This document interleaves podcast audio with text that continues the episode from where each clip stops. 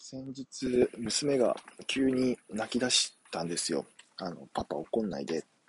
怖いよって言われたんですよね。えっ？て思ったんですけど、あの、その時僕何してたかっていうと、本読んでただけなんですよ。で、え、なんでだろうと思ったんですけど、よくよく考えたら、ちょうどその、なんか文章の中で難解なところ読んでいて、ちょっと睨むような、要は眉間にしわを寄せて、ちょっと考え込むような、なんかそういう顔を多分してたんでしょうね。で、それが多分、娘は怖かったらしくて怒ってると思って、それで、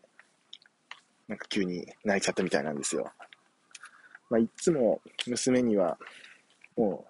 う、ニコニコの愛情マックスみたいな感じで接してるので、あんまりそういう顔を見たことがなかったらしくて、もう、パパ嫌い怖いみたいな感じですね、可愛かったですね。はい。